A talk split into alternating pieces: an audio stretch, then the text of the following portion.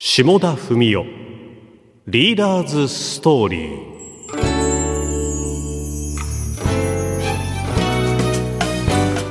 こんにちは RKB アナウンサーの下田文雄です。この番組では毎週お一人の福岡そして日本の経済を支えるリーダーたちのこれまでの人生そしてこれから開く未来のストーリーを語っていただきます。今日のお客様です太宰府市長の楠田大蔵さんですこんにちはこんにちは。よろしくお願いいたします。はい。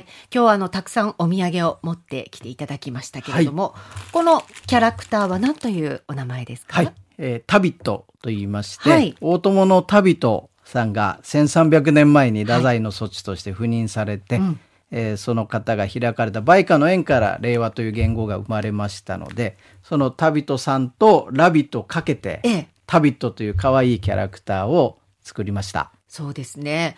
太宰府といえば、もう令和の里ですもんはい。ね。おかげさまでありがとうございます。今もあの、観光の方が大変多く訪れていらっしゃるんじゃないですか？はい。あの、コロナ5類に変更になってからですね、ええかなりあの、戻ってきていただいて、はいえーもしかするとですね、コロナ前より、はいまあ多いんじゃないかと。やっぱり、あの、もちろんインバウンドの方も多いですが、日本の方もですね、うん。やっぱり令和のご縁もありましたし、ええ。これが太宰府天満宮はじめですね、太宰府成長跡など、やはりそうした、まあ、懐かしい空気というんですか、ええ。まあ、こうしたものに。ええ。またグルメやスイーツは若い女性なんかもですね、結構賛同にええ。訪れていただいて、ええ。もしかするとコロナ前以上にお越しいただいているかもしれません。ありがたいことです。そうですね。そしてもう一つが、はいこちらすごい琥珀色の美しい。そうですね。ふるさと納税にもあの我々力入れてきまして、ええおかげさまであの就任した時4000万だったのが、はい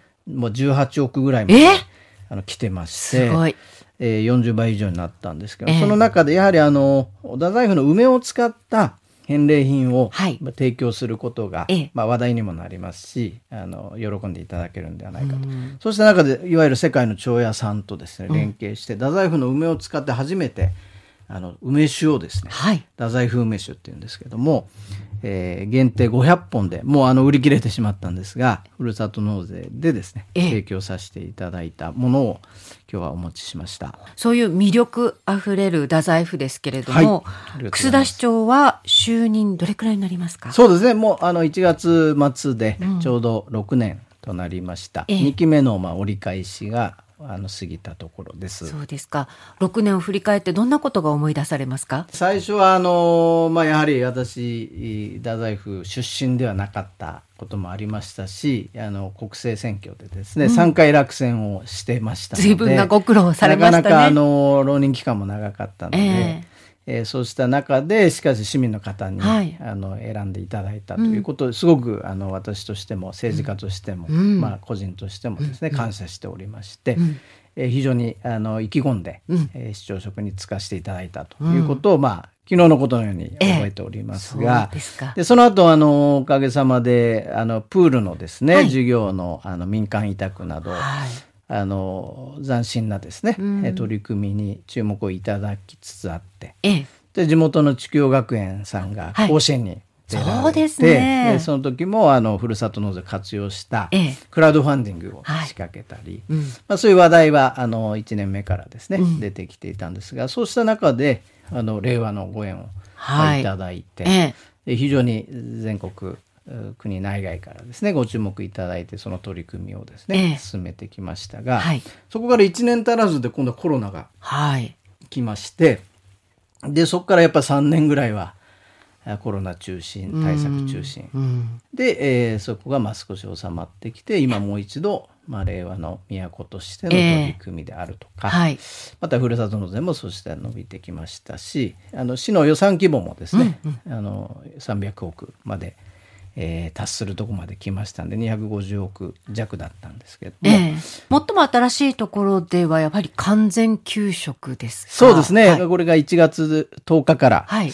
ようやくスタートしたんですが、で太宰府はあのもともと財政的に非常に厳しい町で。厳しいんですか？そうなんです、あのやっぱり遺跡が多い史跡地とはい。認定されているところは市の16%もありまして、ええええままあ、ここがまず、あの、開発できませんし、固定資産税なども、まあ、入ってこない。はあ、はあ、で、市で買い取りをですね、ええして保存しなきゃいけないんですね。うんで、そういう草刈り費用なんかも市で賄わなきゃいけない。ええまあ、そういう出費も多い。はい。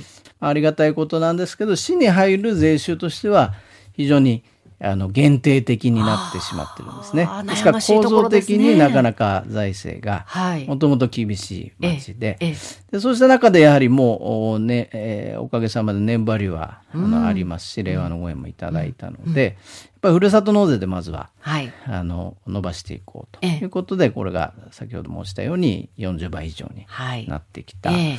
で市の税収もですね、ええ。全体としてあの伸びてきてますので、まあ、予算規模も大きくなって、給食もできるようになってきたとええ。いうことです。ですね。はい、太宰府といえばそその梅酒持ってきていただきましたけど、はい。やっぱり梅が象徴的ですね。はい。梅を絡めたプロジェクトもまあはい。進行中だということですが。まあ、令和の都太宰府の、はい。まあ、梅プロジェクトということで、えーやはりあのこれも天満宮さんに6,000本の梅がまずあることは、あの皆さんよくご存知だと思うんですけども、まあ、残念ながら太宰府天満宮さんの梅をですね、まあ、商業利用することは、はい。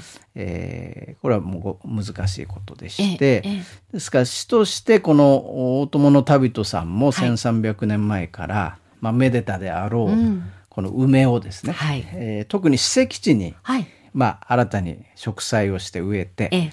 でもともと植えてあの植わってる分もありますのでその梅をあの我々であの、すえー収穫をしましてはい。でこれを、まあ、梅酒とか、はい。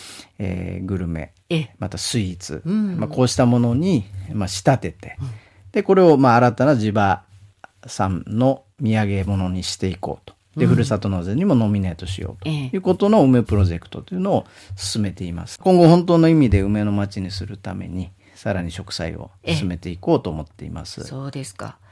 人気があるのはいいんですが、はい。一方でオーバーツーリズム。はい。その印象はいかがですか？そうですね。やはりあの先ほど申しましたようにコロナ前にももう匹敵するぐらいうん。お越しいただいてて、はい。ニュースにも取り上げていただいて非常に、えー誇らしいはい。ありがたいことなんですけど、一方あの住んでる市民の方住民の方にとりますと、はい。やはり渋滞が起こるゴミ問題でいろいろなですねやっぱりそうしたオーバーツーリズムと言われる、えー対策が必要になってきています。ですので我々としてもやっぱり、えー市民とやはりやはり市民あっての太宰府市ですから市民の方と関係人口とよく言われるんですけども、まあ、観光に来ていただいて方もしくは関心を持っていただいている方にやはりあのふるさと納税で寄付をしていただいたり、えー観光客の方から、まあ、あの駐車場をお止めいただいた分からですねあの税収として確保させていただいたり、ええでそうしたお金から、まあ、ゴミ箱を新たに設置したりとか、うんまあ、そういう中で市民と関係人口の方が相互に発展できるような、まあ、そうしたあの住まう人も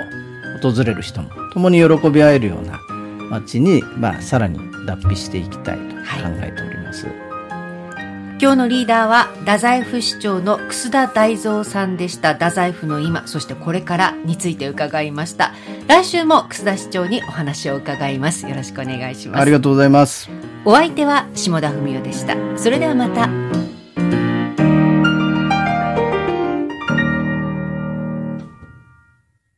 ここで Google ポッドキャストをご利用の方へお知らせです。Google ポッドキャストは2024年6月23日をもってサービスを終了します。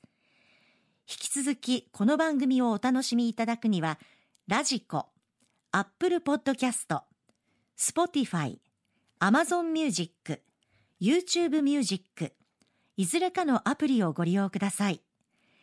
これからも RKB ラジオのポッドキャストをお楽しみください。